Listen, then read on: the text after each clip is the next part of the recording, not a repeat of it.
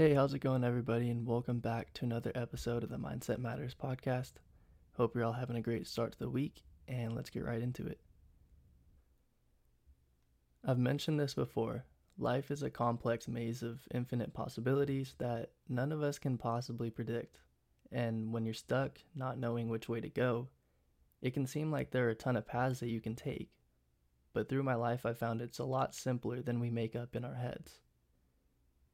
There really are just two roads, and the choice is ours.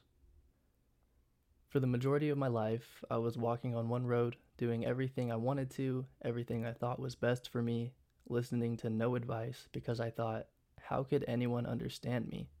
I'm different on a journey that no one else has taken before.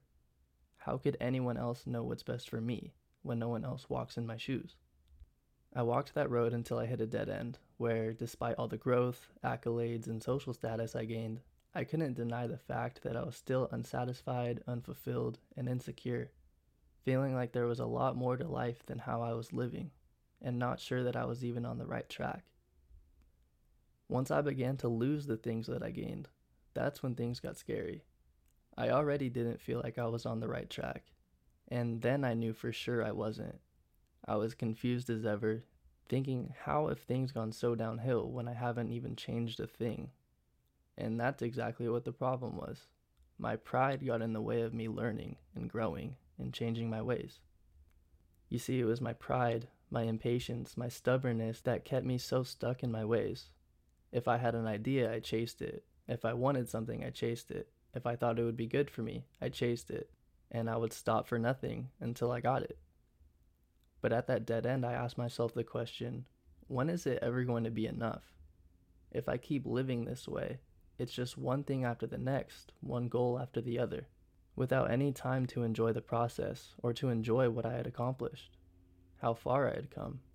Why wasn't I enjoying my achievements? Why did I not feel like I was growing? Why was it that when I did achieve those things, they eventually withered? I thought I was perfectly fine on my own, not changing anything until I had hit that dead end.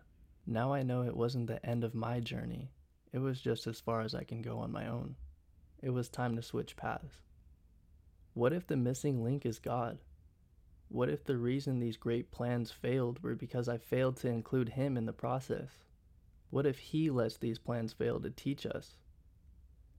I realize now that God is never going to bless something that you kept Him out of even if it's the best thing you ever came up with, even if it's from your best intentions, even if you work really hard, even if it came to you in a dream. The stars could align with a great idea, plan, and connections, but if you leave God out of it, you risk losing it. God could even let you get to the end of the road, getting to the door of your goals, whatever you set out to do, and nothing comes from it, leaving you unfulfilled and confused just as I was. It could even be the right thing to do, and due to a lack of patience, by trying to rush God's timing, we could mess that up. But God isn't making you wait to be mean. He sure isn't holding out on you. But He is preparing you for your purpose. It's God's plan for you.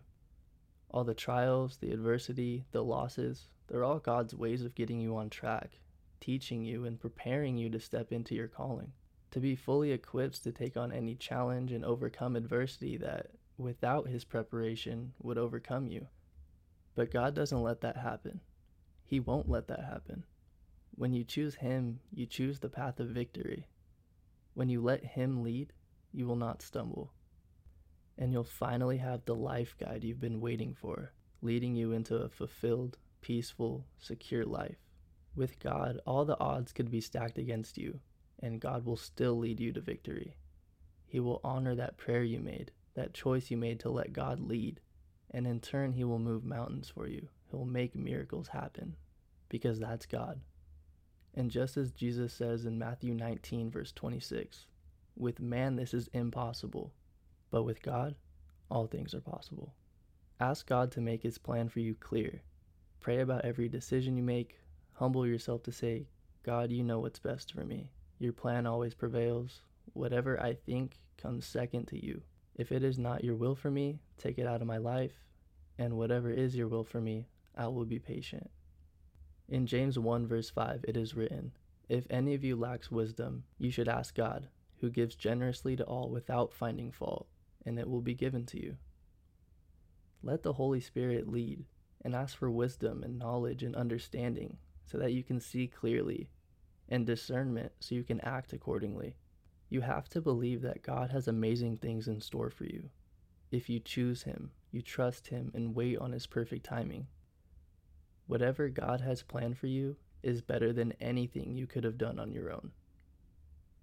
And when you're waiting for the next door to open, praise Him in the hallway.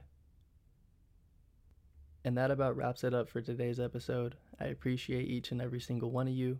I hope you all have a great rest of your week. And as always, stay positive, love others, and have a good week. Later.